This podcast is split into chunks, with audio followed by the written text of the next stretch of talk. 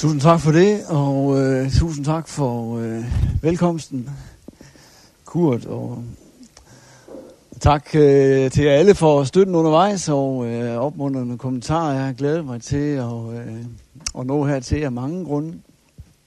Øh, men en af grundene er også til, at det er jo en ensom øh, ting på mange måder at være P H D-studerende, og øh, man sidder jo med sine ting og øh, i sine detaljer og øh, kommer meget langsomt fremad. Så er det rart på et tidspunkt at komme ud og kunne få lov til at dele nogle af de ting, som øh, man har brugt en del af sit liv på. Øh, og jeg skal så prøve at trække lidt ud af det, jeg har brugt de sidste seks år på. Øh, og prøve på at, at trække lidt op, hvordan man kan sammenligne øh, Paulus og Philon af Alexandria.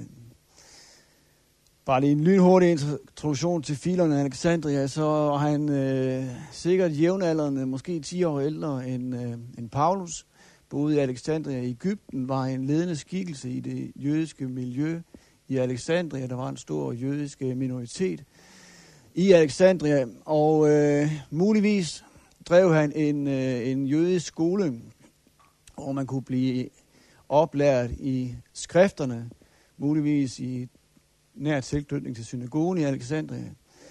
Øhm, og øh, hans projekt går på mange måder ud på at øh, holde jøderne inden i folden, kan man sige, fordi at Alexandria var en, øh, en stor by, og den var meget præget af den græsk-romerske verden og den græsk-romerske kultur, som var attraktiv øh, og besnærende, og øh, som mange var tiltrukket af.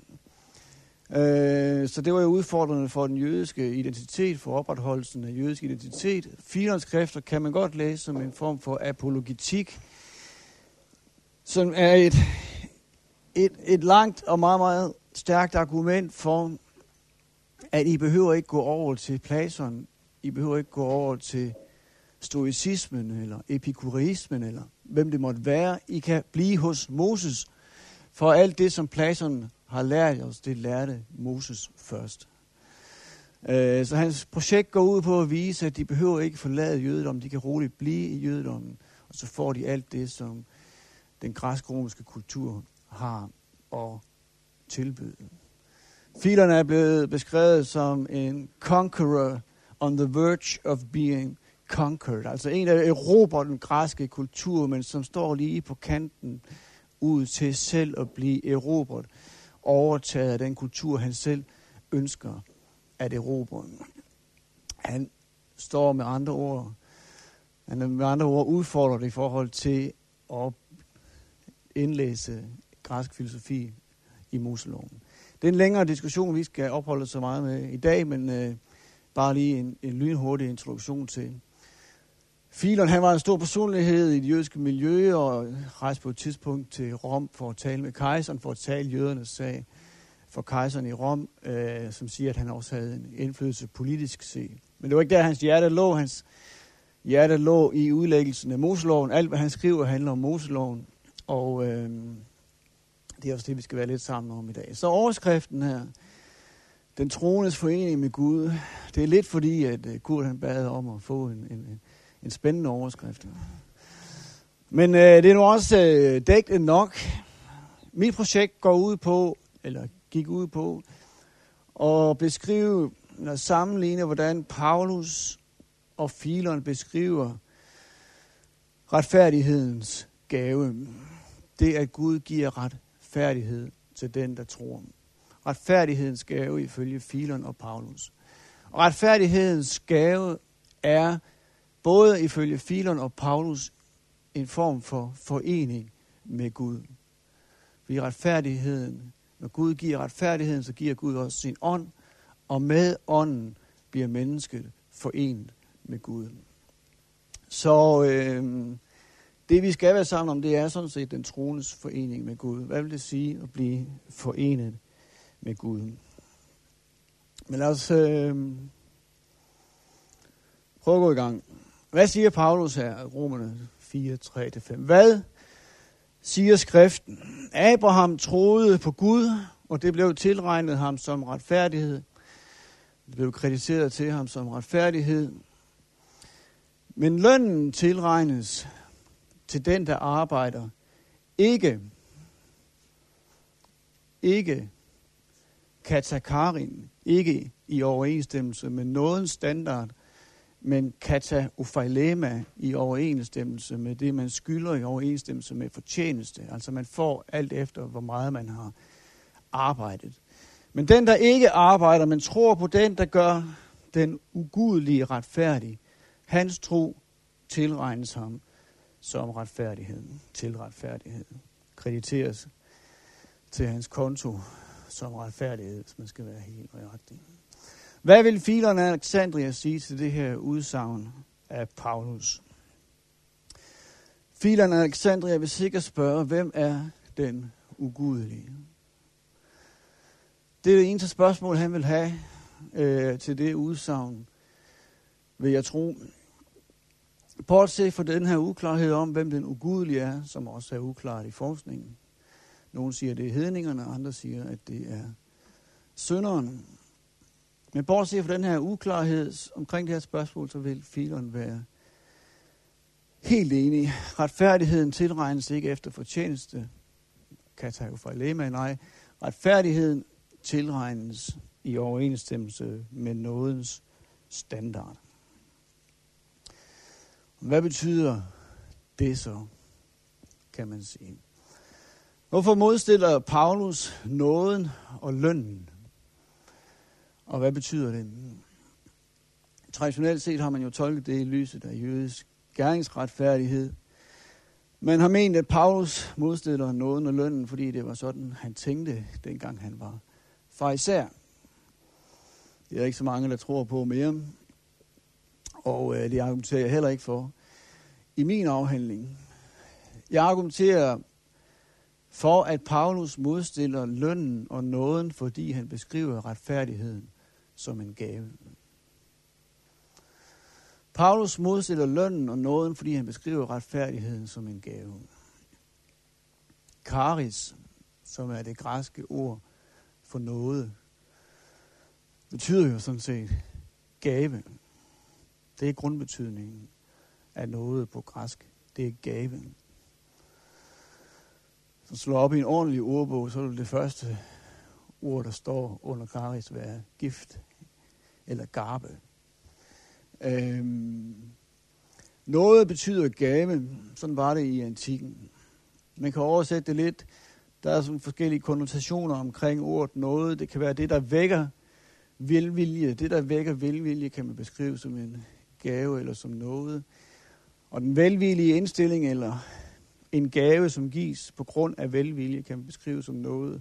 Og man kan beskrive den taknemmelighed, hvormed man modtager gaven eller velviljen med ordet nåde. Og på den måde så kan man se, at der er en eller anden form for cirkelslutning i øh, begrebet charis. Det handler om, at der er noget,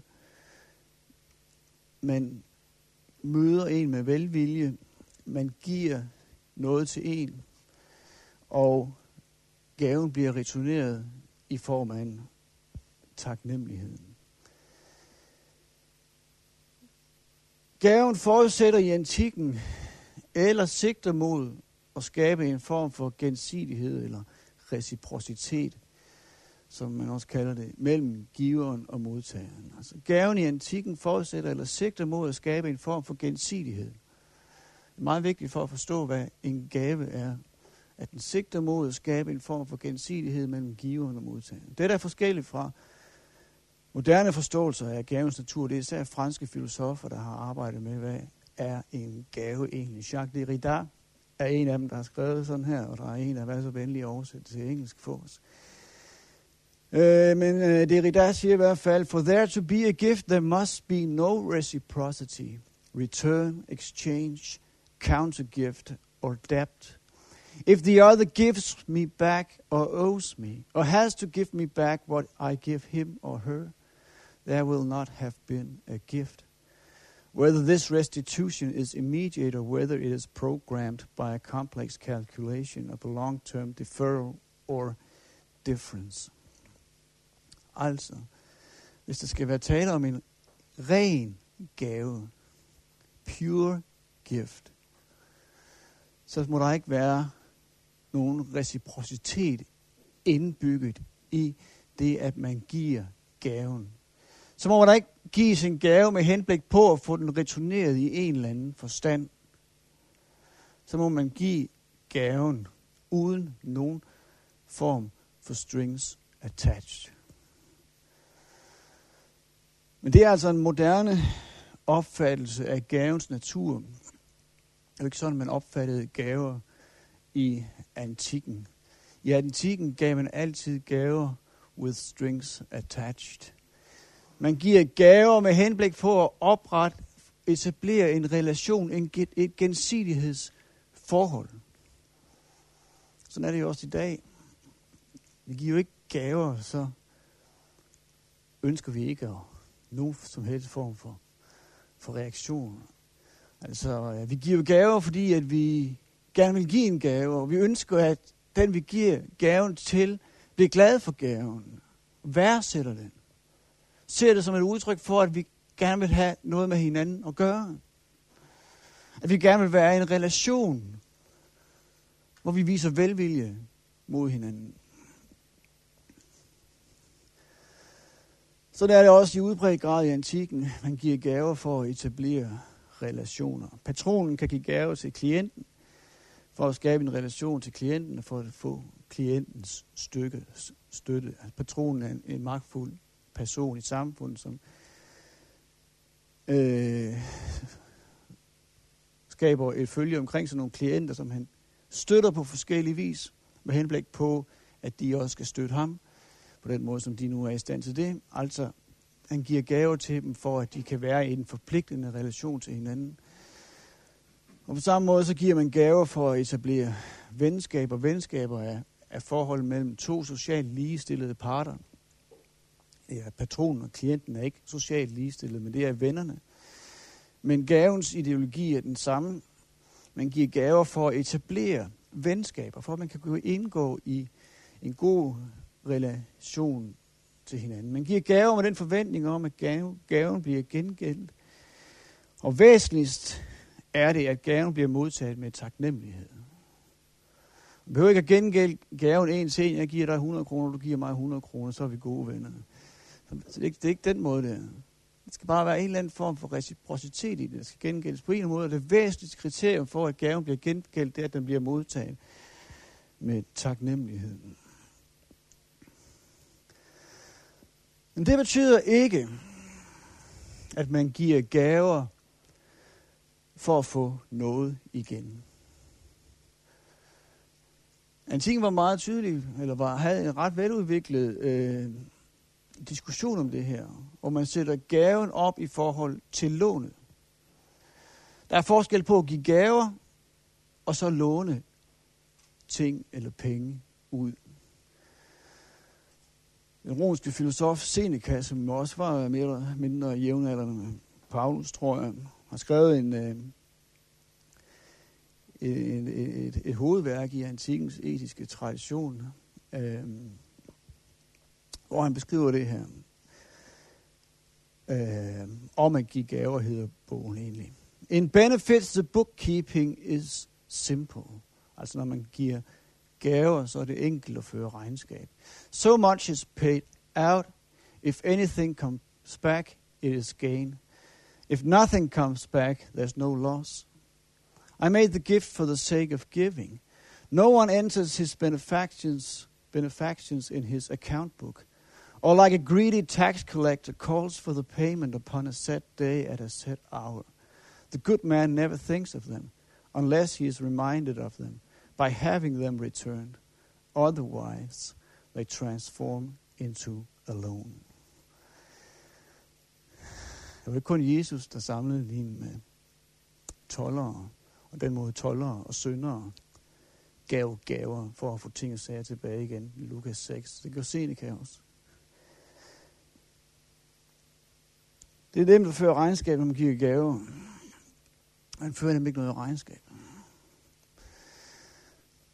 Man skriver det ikke op i sin bog, man tænker ikke over det. Man skænker det ikke en tanke. Man giver ikke for at få noget igen. Der er forskel på at låne ting ud, og så give en gave. Man giver ikke for at få noget igen.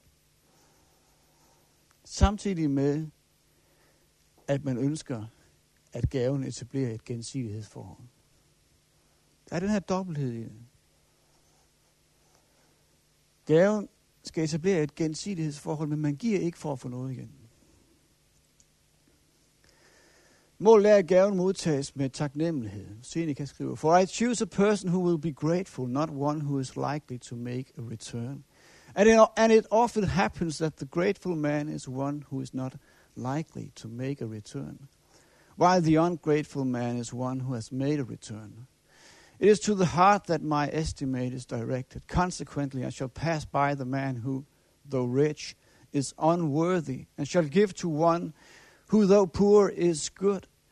For he will be grateful in the midst of extreme poverty. And when he lacks all else, this heart he will still have. It is no proof of a fine spirit to give a benefit and lose it. The proof of a fine spirit is to lose and still to give. Det er målet. Det er den måde, den gode mand giver på. Han giver, selvom han taber. For han giver ikke for at få noget tilbage. Han låner ikke ud. Han giver. Der er forskel på at låne og give. Philon, jeg ved ikke, om han har læst Seneca, men han er præget af den samme tankegang. Og begynder at beskrive, hvordan man giver gaver i antikken. Look around you, and you shall find that those who are said to bestow benefits sell rather than give. And those who seem to us to receive them in truth buy. The givers are seeking praise or honor as their exchange, and look for the repayment of the benefit. And thus, under the specious name of gift, they in real truth carry out a sale. For the seller's way is to take something for what he offers. The receivers of the gift too study to make some return, and do as opportunity offers, and thus they act as buyers. For buyers know well that receiving and paying go hand in hand. But God is no salesman, hawking his goods in the market, but a free giver of all things, pouring forth eternal fountains of free bounties and seeking no return. For he has no needs himself, and no created being is able to repay his gift. Den sidste sætning er vigtig. No created being is able to repay his gift. Det er meningsløst. Det er nærmest Guds bespotteligt at forsøge at betale noget tilbage til Gud. For Gud ejer alting. Skal du ikke komme og give Gud noget?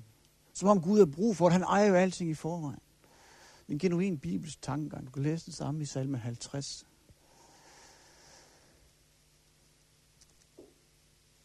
Der er forskel på at låne og give, og Gud han giver. Han giver ikke for at få noget tilbage.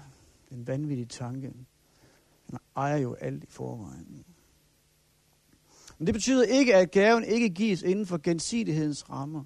Gaven udtrykker og sigter stadig imod gensidighedens forhold. We take the same line and say that the work most appropriate to God is conferring boons, altså give velsignelser. That most fitting to creation is giving thanks, seeing that it has no power to render in return anything, anything beyond this. For whatever else it may have thought of giving in requital, this is this it will find to be the property of the maker of all things, and not of the being that brings it. Det, der er mest passende for et menneske at give tilbage, det er taknemmelighed. Der er ikke noget andet menneske kan give til Gud end taknemmeligheden. Og der er heller ikke noget andet, som Gud ønsker. Gud han eftertragter. Men det eftertragter Gud også. For han ønsker at være i en relation til mennesket. Derfor giver han gaver med henblik på, at gaverne bliver taget imod i taknemmelighed. Og menneskets opgave er at være taknemmelig i forhold til Gud. ikke mere, for mennesket har ikke mere at give til Gud, som Gud ikke har i forvejen.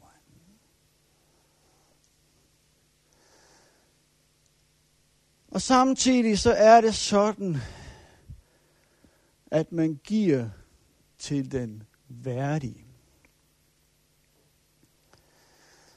Det er et forholdsvis komplekst gavesystem, vi har med at gøre. Man giver ikke som betaling. Man låner ikke. Men man giver til den værdige. Vi så det også hos Seneca. I shall pass by the man who though rich is unworthy, and shall give to one who though poor is good. Man giver til den, der er værdig til at få gaven.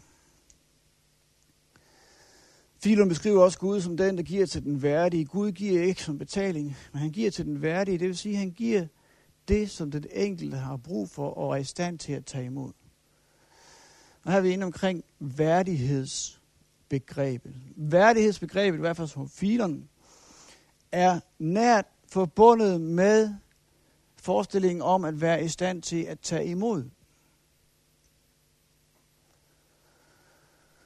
Så når Gud giver til den værdige, så betyder det, at han giver det, som den enkelte har brug for, og det, som den enkelte er i stand til at tage imod.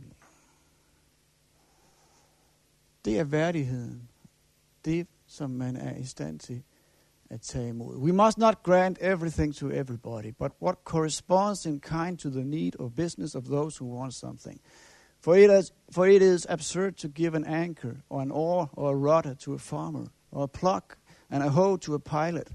En pilot, det er en, der styrer et skib. Or liar to a physician, while giving surgical instruments to a musician. Nu har vi forstået pointen. Vi skal give det, som korresponderer til det behov, der er. This is introduced for the sake of maintaining due proportion, a thing which has great advantages. Do not, says right principle, give all you can, but as much as the man in want is capable of receiving. Or do you fail to notice that even God imparts divine communications, not in a way corresponding to the greatness of his own perfection, but to the ever-varying capacity of those whom he would benefit? Gud han vil, at, han, at vi skal drage nytte af det, han giver. Og derfor giver han ikke alt, hvad han kan give. For intet menneske er i stand til at rumme alt det, som Gud er, og det, som Gud har at give. Vi er simpelthen ikke i stand til at tage imod det. Vi vil blive blown away, hvis Gud han giver os hele sit forråd. Derfor så tilmåler Gud gaven efter den kapacitet, vi har til at modtage, fordi han, Gud han ønsker, at vi skal drage nytte af hans gaver.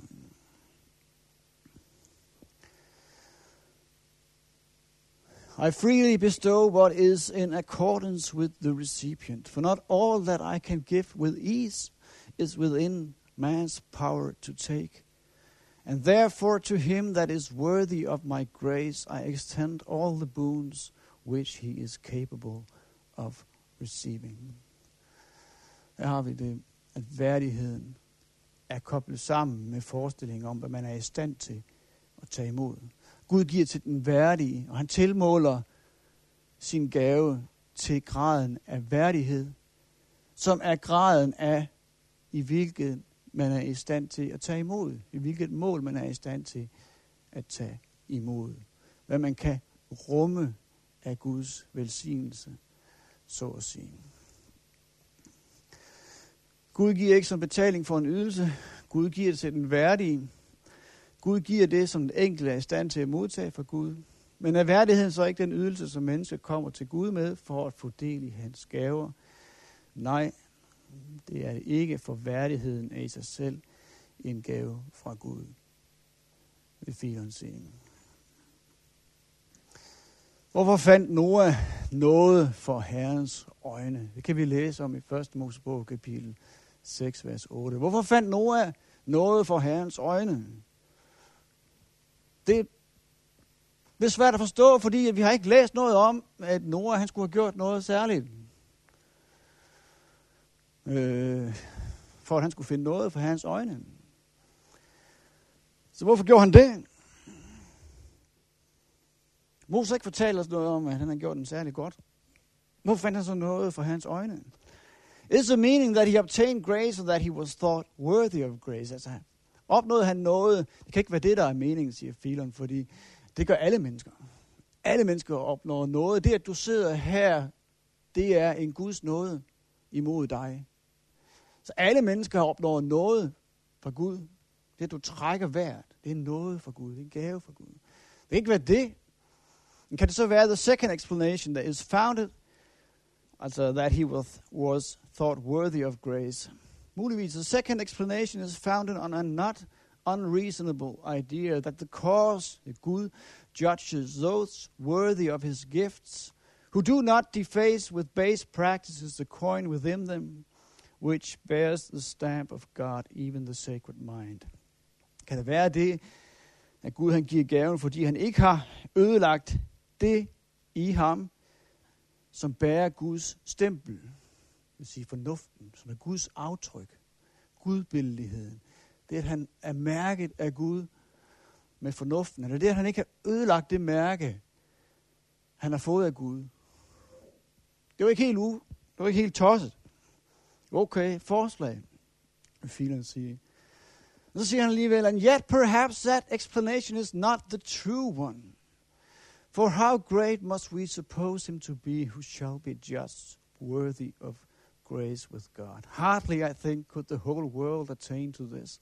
And that the and yet the world is the first and the greatest and the most perfect of God's works.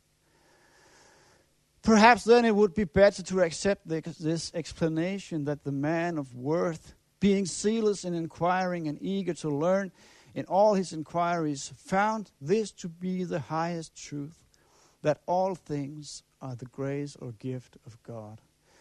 Earth, water, air, fire, sun, stars, skulle der stå, heaven, all plants and animals. But he has given his good things in abundance to the all and its parts, not because he judged anything worthy of grace, but looking to his eternal goodness and thinking that to be beneficent was incumbent, belonging on his blessed and happy nature. Hvorfor giver Gud gaver? Det er, fordi han er generøs. Derfor giver Gud gaver. Fordi han er generøs.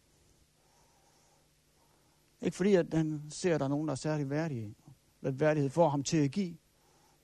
Gud giver ikke, fordi han finder nogen, der er værdige. Gud han giver, fordi at det svarer til hans natur. Han er generøs, derfor giver han. Gud giver til de værdige, men det er ikke menneskets værdighed, som motiverer Guds gaver. Men nu kommer det vigtige. Men værdigheden er forudsætningen for, at mennesket er i stand til at drage nytte af Guds gaver. Værdigheden er forudsætningen for, at mennesket er i stand til at drage nytte af Guds gaver.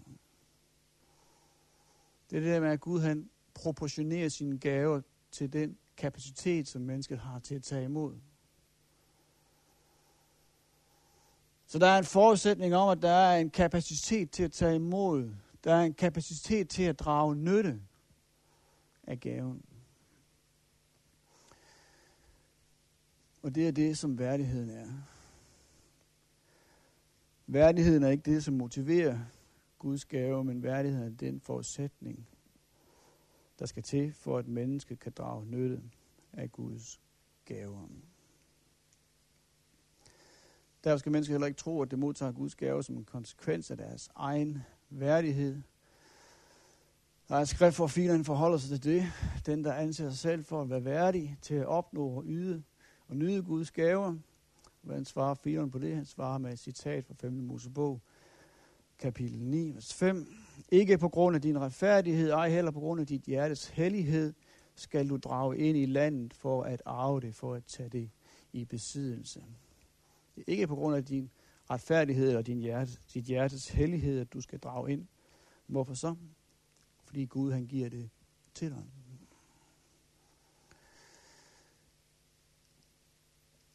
Lad os så prøve at komme ned til ham, vi, jeg i hvert fald har skrevet lidt mest om, Abraham. Hvem var Abraham? Abraham var hofilomates. Philos, det betyder ven. Mates betyder lærdom. Den, der elsker lærdom. Det er sådan, Philon beskriver Abraham. Han var en type. Han var også en historisk person, men han var primært en type. En slags menneske. Et, bems, et bestemt slags menneske. En philomates. En, der elsker lærdom. Den, hans natur. Den natur er en gave fra Gud. Det er noget, Gud har givet til ham. Men Abraham, han elsker lærdom. Han begynder sin karriere som en form for astronom eller astrolog. Måske lidt overraskende for nogen. Men han kommer fra Kaldæa, som i antikken var kendt for deres evner ud i astronomien, skråstreg astrologien. Og det er, fordi han elsker lærdom, så får han ham til at undersøge først stjernerne, himmellegemerne, bevægelserne. Og det får ham til at tænke over, hvad det er, der gør, at han kan se stjernerne. Han har nogle sanser. Begynder han at overveje sansernes natur. Hvad er sanserne for noget? Hvordan kan det være, at jeg kan styre mine sanser? Og efterhånden så når han frem til, at det der er, at der er en fornuft i mig, der styrer mine sanser. Det er, at min krop er styret af fornuften. Mit legems sanser er ledet, ledt af fornuften. Hvis det er sådan i mikrokosmos, som mit legeme er, så må det også være sådan i det store kosmos, i makrokosmos. Så må der også være en fornuft i kosmos, som har skabt kosmos, og som sørger for kosmos. Og ved at gennemgå den her selverkendelsesproces, som var et motiv i græsk filosofi, så når Abraham altså frem til, at Gud findes, og at Gud sørger for verden. Han bliver overbevist om Guds gode forsyn. Så meget kan man få ud af at blive astrolog. Han kan nå til en erkendelse af, at der er en Gud. Og der er en Gud, der sørger for verden. Der er en Gud, Gud er god, og Gud sørger for verden. Det er det, der ligger i Guds gode forsyn. Den selverkendelsesproces, som munder ud i en erkendelse af Guds gode forsyn, beskriver Philon som en proces, som munder ud i en form for profetisk inspiration. Selverkendelsesprocessen beskrives som en måde, hvorpå man af Gud i tanken bliver ført til idéernes verden, det noetiske kosmos. Og Philon beskriver det som en guddommelig inspiration. Det vil sige, at Philon han begynder at spekulere, han søger, han ønsker at lære, han tager, tager til sig af lærdommen. Og i det, han tager til sig af lærdommen, så bliver han i virkeligheden ført af Gud ind i den sande verden, ud i idéernes verden. Og det beskriver Philon som en måde, hvordan Gud han fylder ham med sin inspiration. Den bliver guddommeligt inspireret, profetisk inspireret. Og når man er blevet ført derhen, så bliver den menneskelige fornuft afstemt med den guddommelige fornuft. Den menneskelige fornuft bliver afstemt med den guddommelige fornuft. Man begynder simpelthen at tænke Guds tanker. Man bliver indlejret i den guddommelige fornuft, så man begynder at tænke Guds tanker. Og når det sker, så bliver mennesket et vist menneske, et dydigt menneske, et godt menneske. Og når det sker, begynder mennesket efterfølgende at agerer som Gud. Sådan er det at blive fyldt af den hellige ånd, siger Philon. Det betyder, at din ånd bliver afstemt med Guds ånd, sådan så at din ånd bliver et med Guds ånd, sådan så I tænker det samme. I vil det samme. I drages af det samme.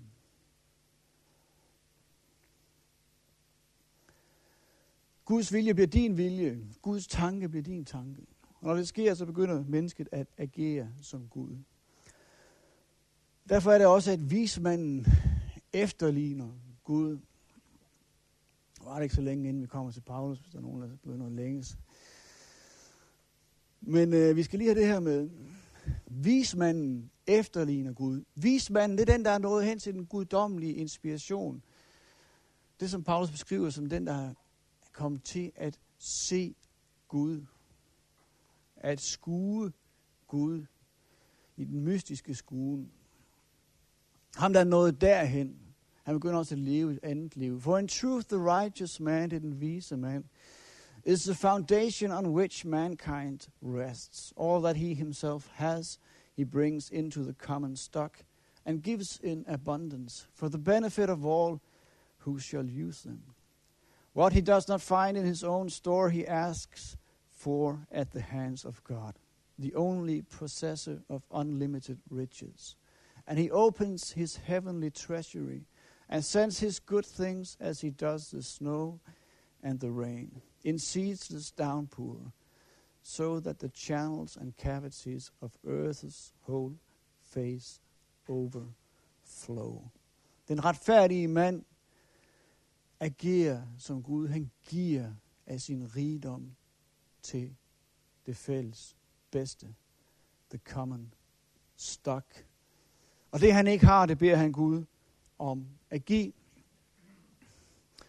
Especially does he give this lesson as most suitable, det Moses, der giver den her lektion, as most suitable to the rational nature, that a man should imitate God as much as may be, and leave nothing undone that may promote such assimilations as possible. When then he says, also Moses, you have received strength from the most powerful. Give of your strength to others and do to them as has been done to you, that you may imitate God by bestowing freely boons of the same kind. For the gifts of the chief ruler are of universal benefit, given to some, not to be hidden by them when received, nor misused to harm others, but thrown into the common stock, so that as in a public banquet, they may invite as many as they possibly can to use and enjoy them. The public banquet. Igen er det svært ikke at tænke på Lukas beskrivelse af det store gæsteråd.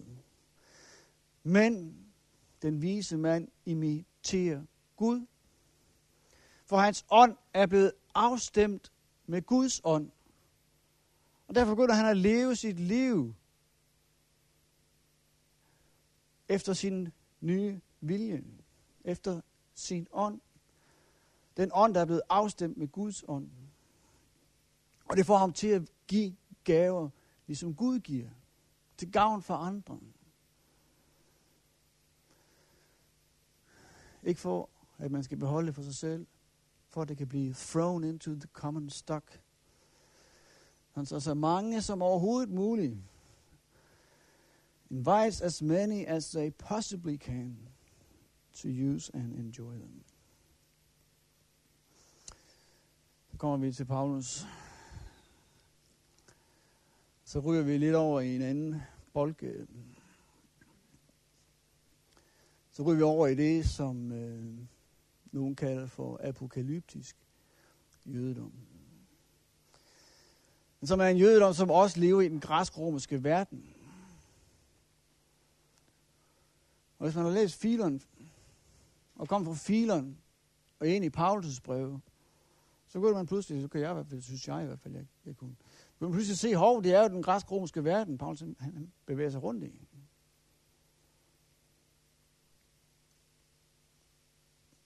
Han er, han er missionær. Man kunne også se, i hvor høj grad Paulus han virkelig er missionær. Paulus taler også om værdighed. Men det er noget anden form for værdighed, han taler om.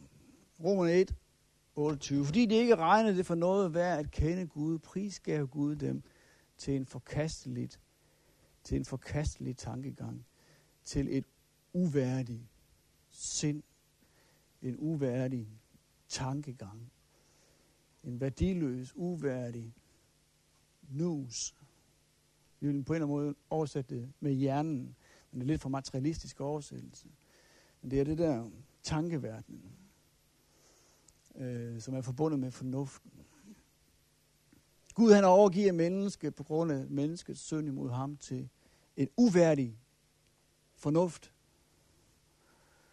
hvis man kan sige det. Så det gjorde, hvad der ikke sømmer sig, at det blev fyldt af alt muligt dårlige ting. Og de ved, at Gud har bestemt, at lever man sådan, fortjener man at dø. Så er man, de er værdige til døden. De er værdige til døden. Det er en noget anden form for værdighed, end den, som Philon taler om. De ved, at Gud har bestemt, at lever man på den her måde, så fortjener man at dø, så man er værdig til døden. Og alligevel lever de ikke bare selv sådan, men de bifalder også, at andre gør det. Det er menneskets værdighed. Mennesket har en værdighed. Mennesket er værdig til døden. Du kan nok se, at vi er kommet lidt andet sted hen end Alexandria. Og så begynder Paulus at beskrive i Romerbrevet fem Guds gave, som Philon har skrevet så meget om. Paulus skriver også om Guds gave, gør det mange steder, særligt i Romerbrevet fem. Skriver han, derfor synden kom ind i verden ved et menneske, og ved synden døden. Og sådan kom døden til alle mennesker, fordi alle syndede. Altså man kan sige, at det er en, en banal betragtning, det er det for så vidt også. Men det er en, en, en betragtning, som sætter gavens karakter i perspektiv. Synden kom ind i verden ved mennesker, ved synden døden, og sådan kom døden til alle mennesker, fordi alle syndede. Alle syndede imod Gud, alle er uværdige, alle er overgivet til en uværdig fornuft. Men det forholder sig ikke med nådegaven, som med faldet fordøde de mange på grund af den enes fald, af Guds nåde og gave så meget mere kommet de mange rigeligt til gode ved nåden i det ene menneske, Jesus Kristus. Og med gaven forholder det sig ikke som med følgerne af den ene synd. For dommen blev på grund af den ene til fordømmelse, men nådegaven givet på grund af manges overtrædelser er blevet til retfærdighed. Har døden på grund af den enes fald hersket ved den ene, så skal endnu mere de, der får retfærdighedens overvældende nåde og gave, få herredømme og liv ved en eneste Jesus Kristus. Hvad er det, Paulus han siger? Han siger, Guds gave, Jesus Kristus. Hvem bliver den givet til? Den bliver givet til dem, der lever under syndens og dødens herredømme. Og du kan sige, det er en banal betragtning, og det kan godt være, det er det. Men det, som Paulus siger med det, det er, at Guds gave gives til den, der ikke har en værdighed.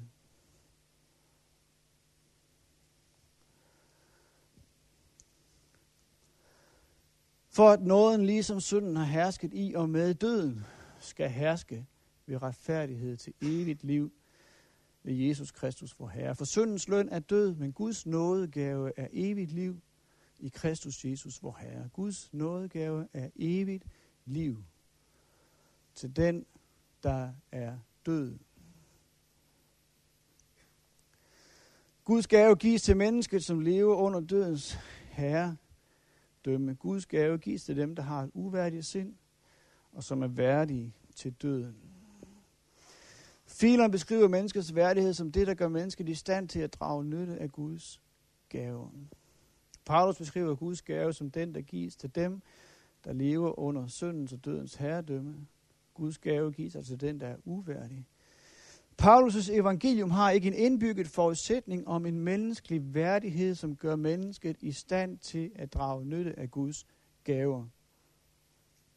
Det er den afgørende forskel mellem den måde, som Philon beskriver Guds gave på, og den måde, Paulus beskriver Guds gave på. Paulus opererer ikke med en indbygget forudsætning om en menneskelig værdighed, som skal være på plads, for at mennesket kan være i stand til at drage nytte af Guds gaver. Den opererer ikke med en indbygget forudsætning om en menneskelig værdighed, som gør mennesket i stand til at drage nytte af Guds gaver. Den forudsætning er ikke tilstedeværende i Paulus' teologi. Derfor han beskriver det som en ny skabelse. Se, det gamle er forbi. Noget nyt er blevet til, siger han i anden Korinterbrevet kapitel fem. Det gamle er forbi.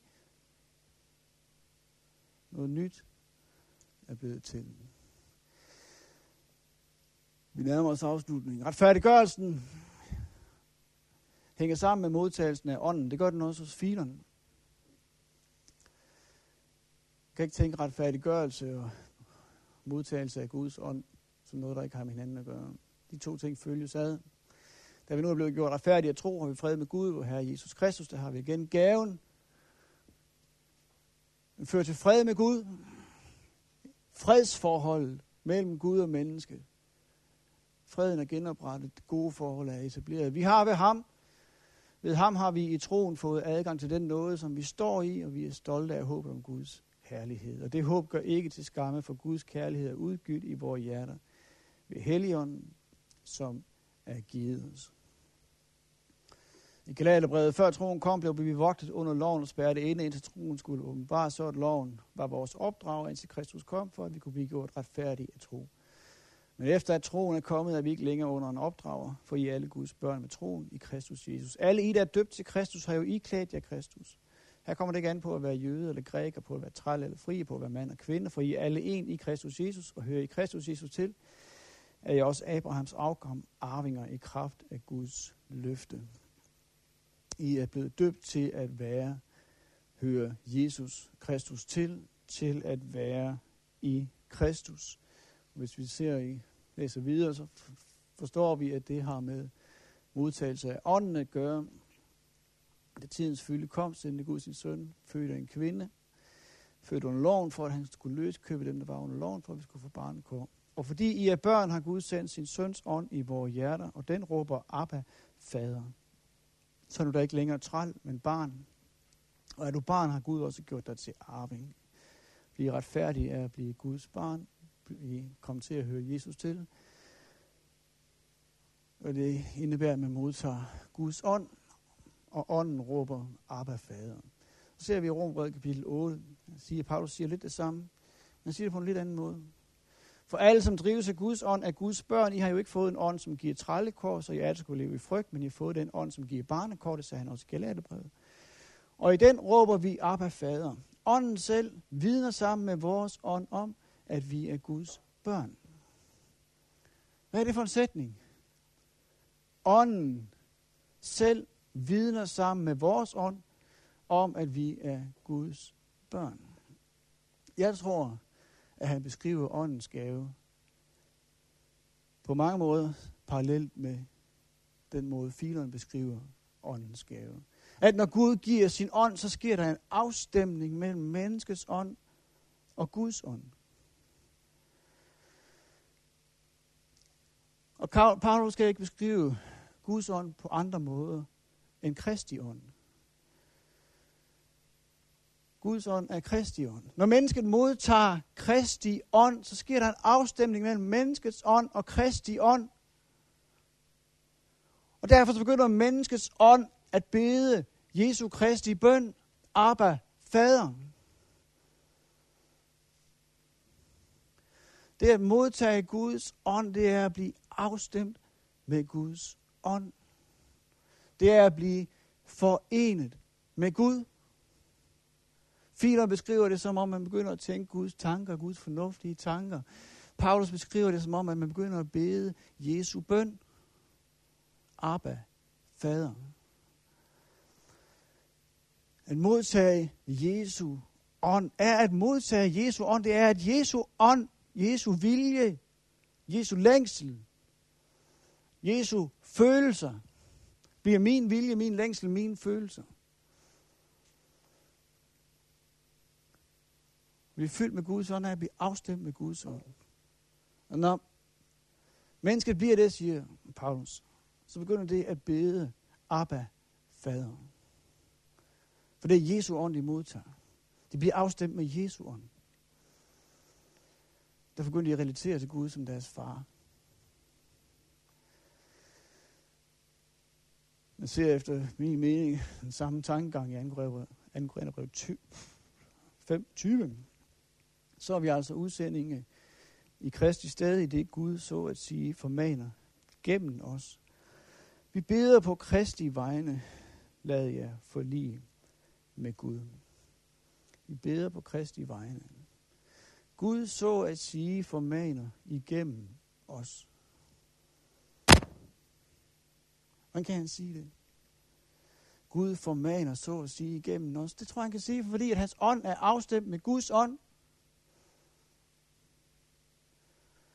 Så det, han taler, så så at sige Gud, og taler igennem ham. Jeg tror, det kan blive vigtigt nok at skille mellem apostle og ikke apostle.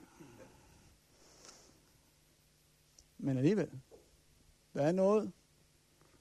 Det her, det gælder i hvert fald for at være et Guds barn. At dets ånd er blevet afstemt med Kristi ånd. Og derfor relaterer vi til Gud som vores far. Philon kan beskrive åndens fylde som noget, der giver sig udslag i fysiske forandringer. Thus whenever he, og det er Abraham, was possessed, possession, det er et andet ord for inspiration, bliver besat af den hellige ånd. Det er ikke så vant til at bruge den slags ord, men det er Philon ikke så bange for. Det er meget momentan erfaring. And thus whenever he, Abraham, was possessed, everything in him, in him changed to something better. Eyes, complexion, stature, carriage, movements, voice. For the divine spirit which was breathed upon him from on high made its lodging in his soul and invested his body with singular beauty, his voice with persuasiveness and his hearers with understanding. Det skete, når ånden faldt på Abraham. Hele hans fysiske fremtoning ændrede sig.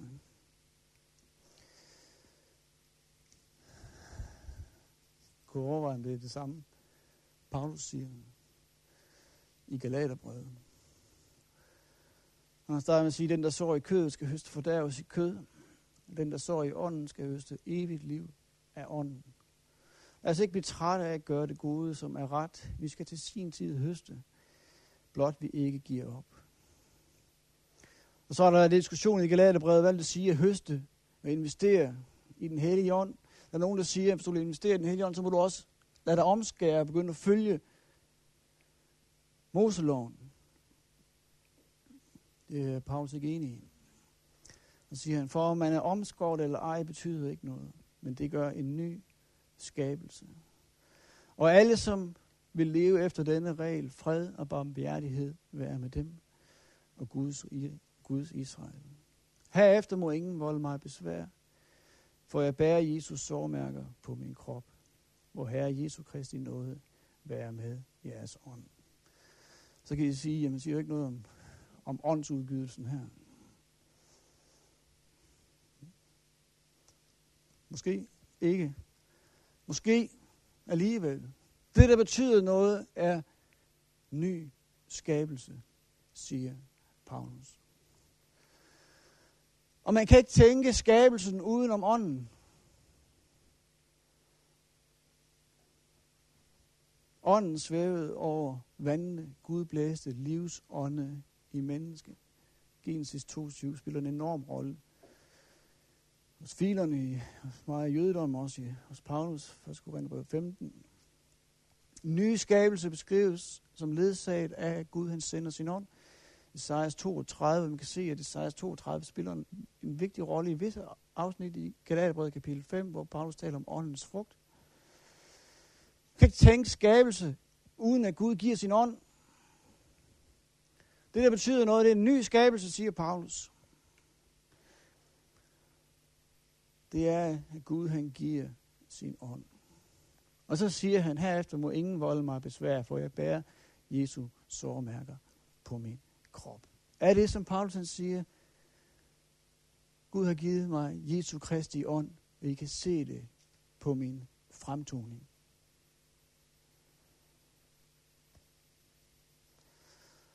Min ånd er afstemt med Jesu ånd. Derfor kan I se Jesus sårmærker på min krop. Er det det, som Paulus siger?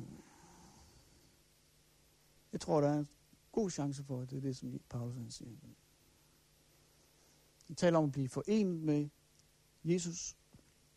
Det sker ved dåben, hvor med ånden formidles. Og det at være forenet med Jesus, hvad er det? Det er at være korsfæstet med Kristus.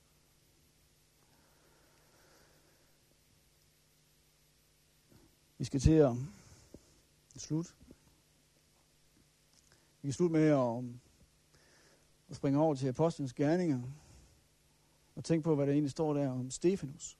Stefanus var en mand, der var fyldt med Guds ånd og visdom, fortæller Lukas. Stefanus reagerer på mange måder på samme måde, som Jesus gør. Han bliver mødt med falske anklager, men han forsvarer sig ikke. Han går til angreb. Han holder en forsvarstale. Det er jo helt vanvittigt at kalde det en forsvarstale, hvis man læser den tale, fordi det er en lang anklageskrift imod det jødiske folk. Og øh, surprise, surprise, stenene begynder at falde ned over ham. Og hvad sker der så? Så dør han jo. Interessant det er, at han dør på samme måde, som Jesus dør. Han beder to bønner, mens stenene falder ned over ham. Den første bøn, det er, Herre, tilregn dem ikke denne synd.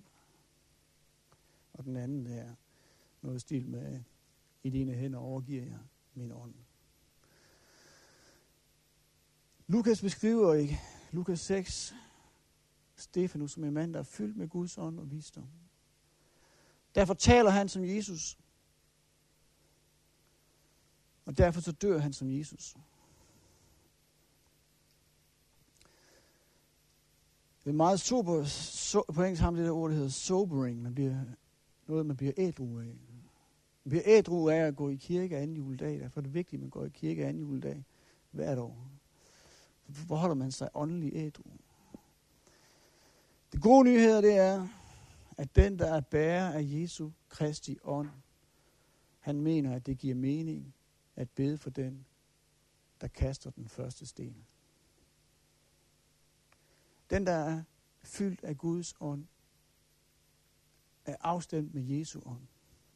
Og derfor så mener han, eller hun, at det giver mening at bede for den, der kaster den første sten.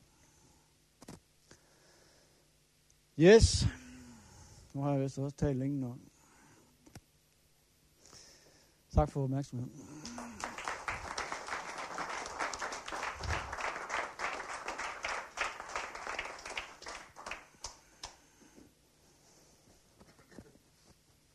Ja, tak for opmærksomheden. Er der mulighed for spørgsmål og kommentarer?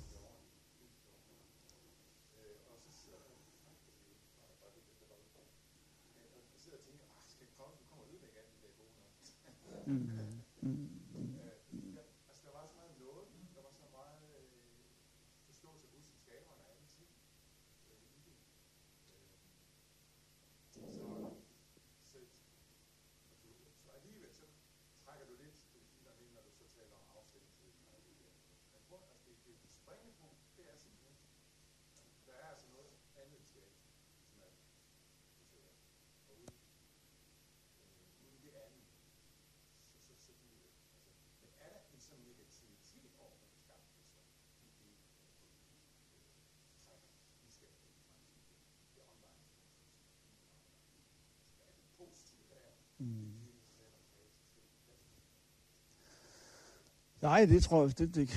Det tror jeg bestemt ikke. Altså, øh, det er der ingen grund til i hvert fald. Øh, jeg tror, Paulus vil, øh, altså han vil beskrive det lidt anderledes, ikke? Altså skabelsens eksistensvilkår, kan man sige.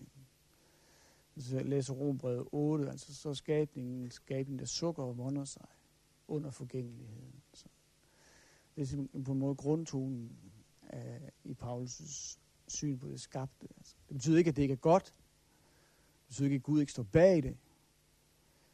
Men det er noget, der sukker og vonder sig, som er i nød, og som venter på forløsning.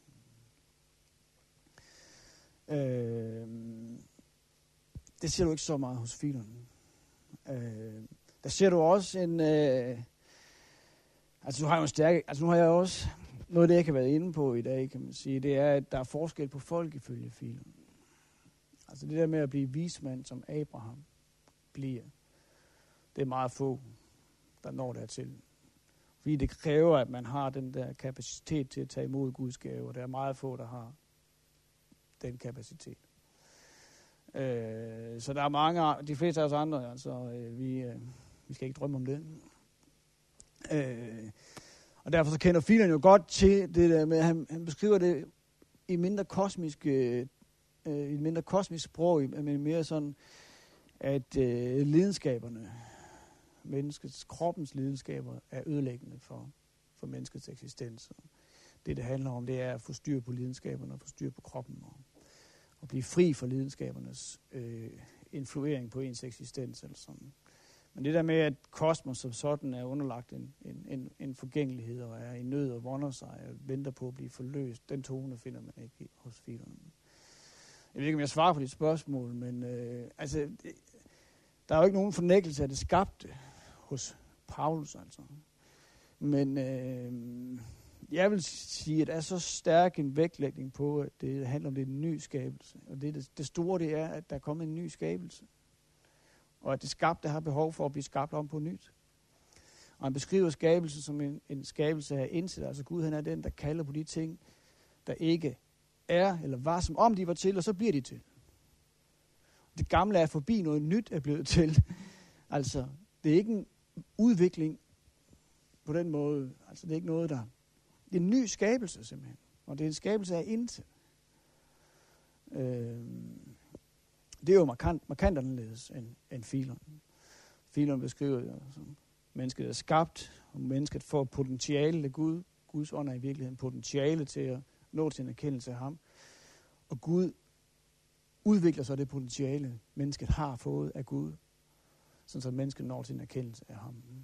Så derfor griber Philon griber fat i det skabte, altså i det eksisterende, og det udvikler det eksisterende.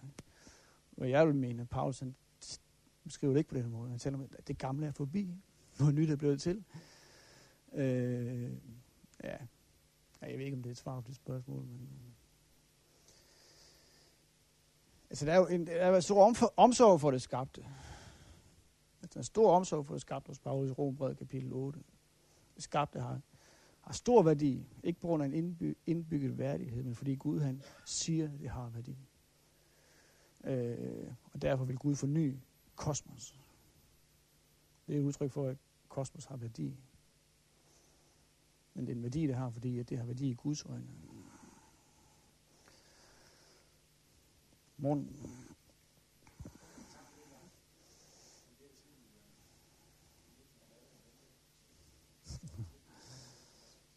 Ja, det må man håbe. Er det rigtigt forstået, at mens du så ser en forskel på fire og afvige, altså man gør til det menneske, så ser du en lige efter. Der er sådan en rigdom i lidernes livsvang, hvis du skal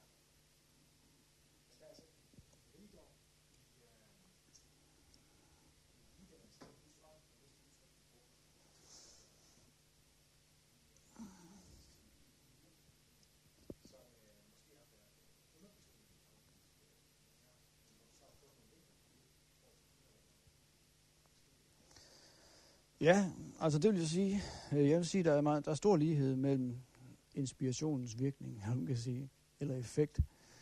Den måde Philon beskriver det på, den måde øh, Paulus beskriver det på. Og det der med, at øh, man bliver afstemt med ånden og sådan. Og øh, det der den store forskel, det er, at ånden er Kristi ånd, ifølge Paulus. Han kan ikke tænke Guds ånd udenom Kristus af en eller anden grund. Det er jo tankevækkende, at Guds ånd ikke kan tænkes udenom Jesus. Det siger meget om kristologien hos Paulus, tror jeg. Den store forskel, det er i det stykke, vil jeg sige, at Philon beskriver Guds ånd som logos. Guds logos og Guds ånd er to sider af samme sag, hvor Paulus beskriver Guds ånd som Kristi ånd. Derfor så fører det også til to forskellige måder at leve sit liv på. Men det kunne være interessant at lave en, en, en, en, en, en grundigere undersøgelse af, hvor store forskelle i virkeligheden er, hvor forskellen i virkeligheden ligger, fordi Philon beskriver også lovens to tavler og det etiske liv, som følger af inspirationen, som værende opfyldelsen af, af de to tavler, altså det dobbelte kærlighedsbud, kunne man også se, som Paulus gør, kan man se. Men jeg vil mene, at Paulus beskriver det liv efter loven, sådan en kristologisk efterlevelse af loven, som giver det sin egen farve, kan man sige. Sin egen tolkningsnøgle, måske.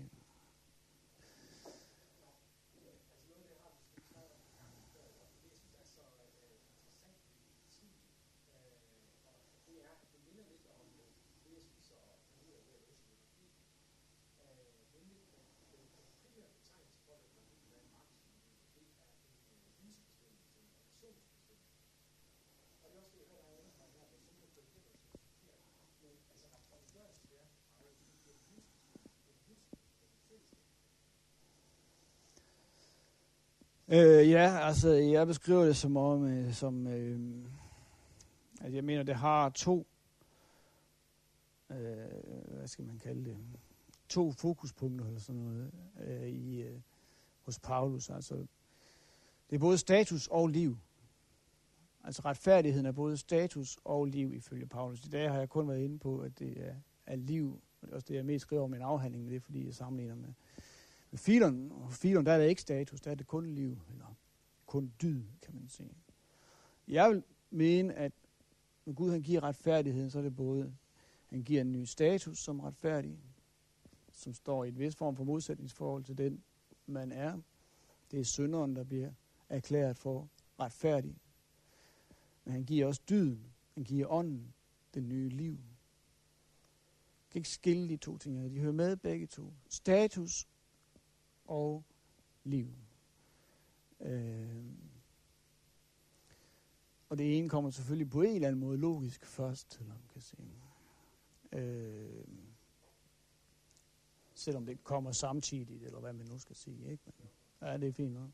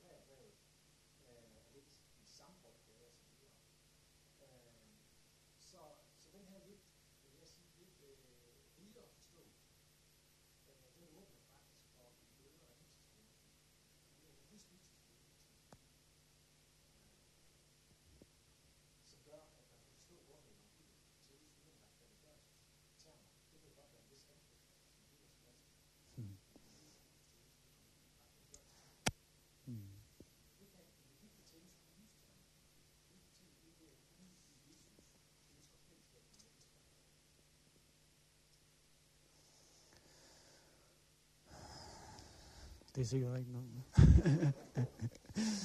øh, ja. Ja, jeg har ikke lige nogen kommentarer.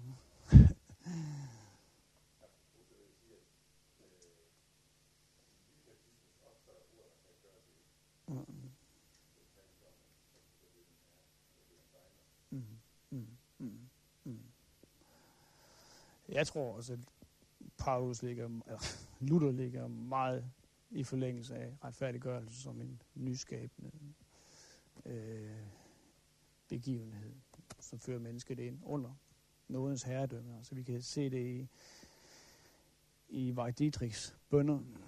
I, det er selvfølgelig ikke Luther, men det er Luthers teologi i hvert fald. Ikke? Altså, vi beder om, at Gud han må styre og regere vores hjerte ved sin hellige ånd. Altså, de ting, de hører med. Øh, men det ved du jo mere om mig. Men, øh,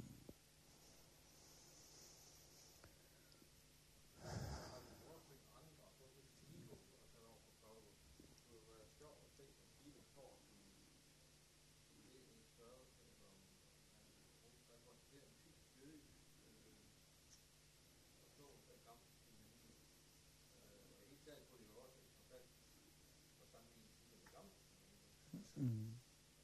Mm.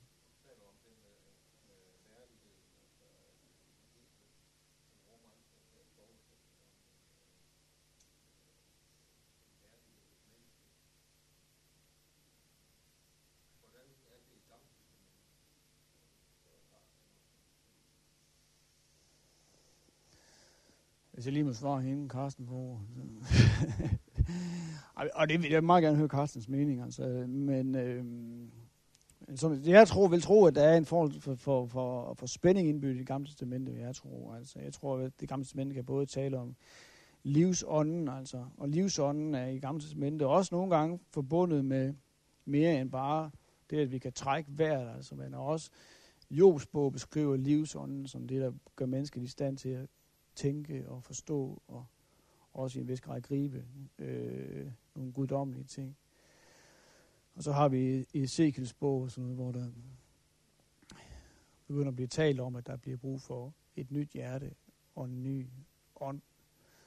Øh, ja, og jeg tror, at Paulus han knytter til ved den sidste, ved Ezekiels bog. Altså, jeg tror, at Paulus' helligåndsteologi er meget præget af Ezekiels, Ezekiels bogs helligåndsteologi. At der er brug for, at Gud sender sin ånd på ny. Og får en ny ånd.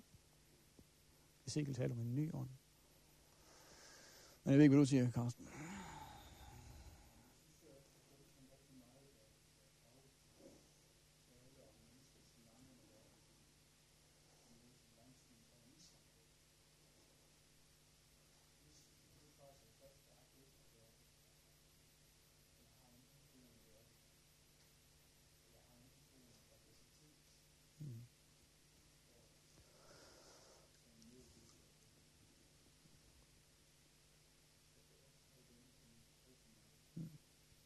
Det var altså...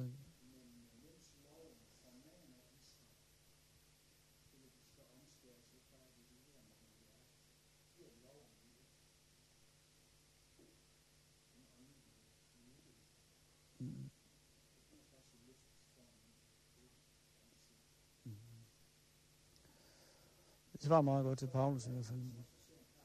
Okay. Det er meget interessant, fordi det er typisk noget, man vil forbinde med apokalyptisk jødedom. Øh, men øh, det er godt at høre, det også findes i det gamle testamente.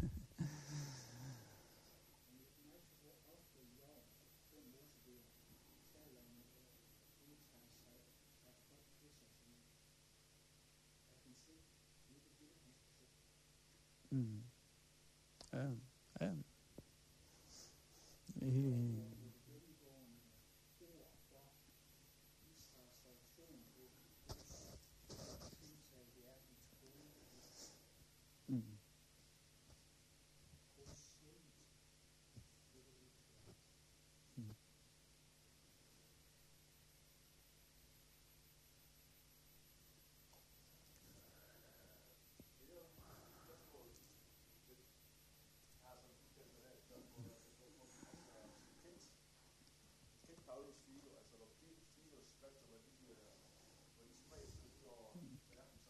Mm. Mm-hmm. Ej, det er, det er nok ikke sandsynligt, at han har gjort det. Det er mere sandsynligt, at han har læst et skrift som øh, øh, visdomsbog, eller Salomons visdom, eller, øh, som øh, øser mange af de samme tanker som, øh, som Philon. Altså, øh, så han er, altså, meget, så meget, eller han har helt sikkert kendt til sådan en hellenistisk inspireret jødedom, som vi kan finde hos øh, Philon.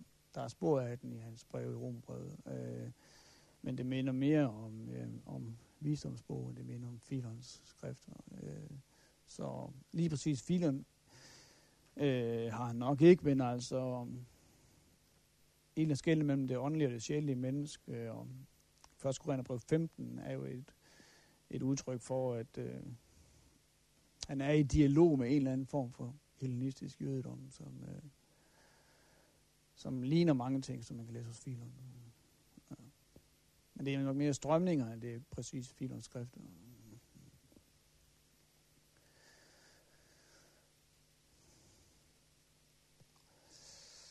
Yes, jeg skal ikke holde jer længere. Nå, der er et spørgsmål ved at vide, men ellers må folk, de er ved at være trætte, må de gerne gå. Med hvad? Nå, ja.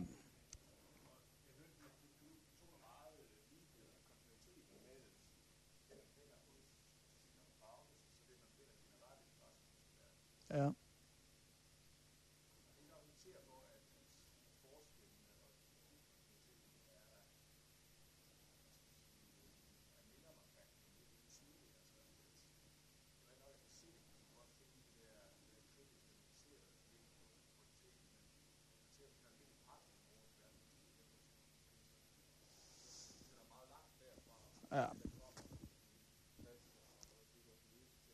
Ja.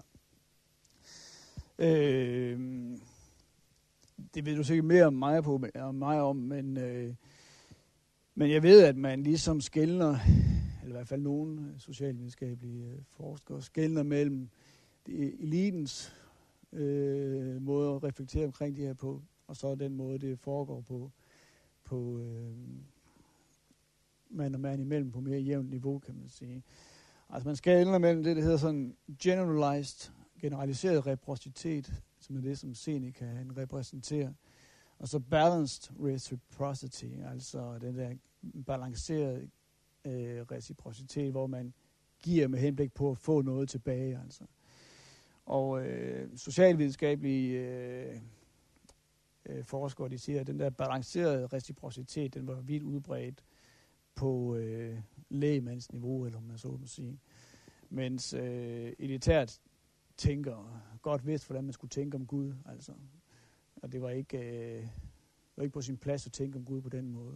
Og det er det, vi ser hos Philon og Seneca. Altså, det er en elitær måde at, øh, at forholde sig til Gud på, som øh, almindelige mennesker nok ikke har haft den samme, det samme overskud til, kan man sige. Så kan man sige, at det giver sig udslag i, hvad det hedder Paulus' brev. Øh, det er en lidt længere diskussion, kan man sige. Øh, altså, det er det der med, hvad betyder det ikke er lovgerninger?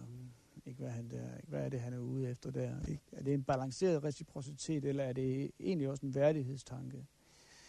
At øh, der er en etnisk værdighed, der må på plads for at man kan være en del af Guds folk.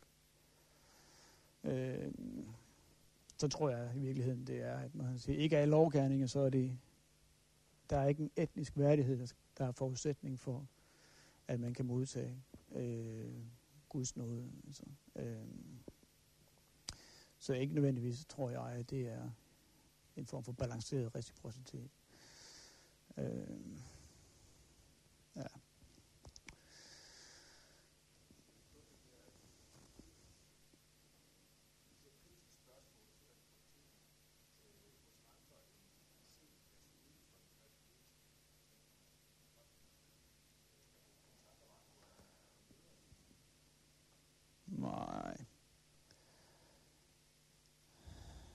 Det har jeg ikke. Jeg vil tro, du kunne finde den i visse former for stoisk filosofi. Du kunne finde den hos øh, Epiktet, tror jeg. Der ville du helt sikkert kunne finde den. Øh, men ellers så har, så har jeg ikke noget.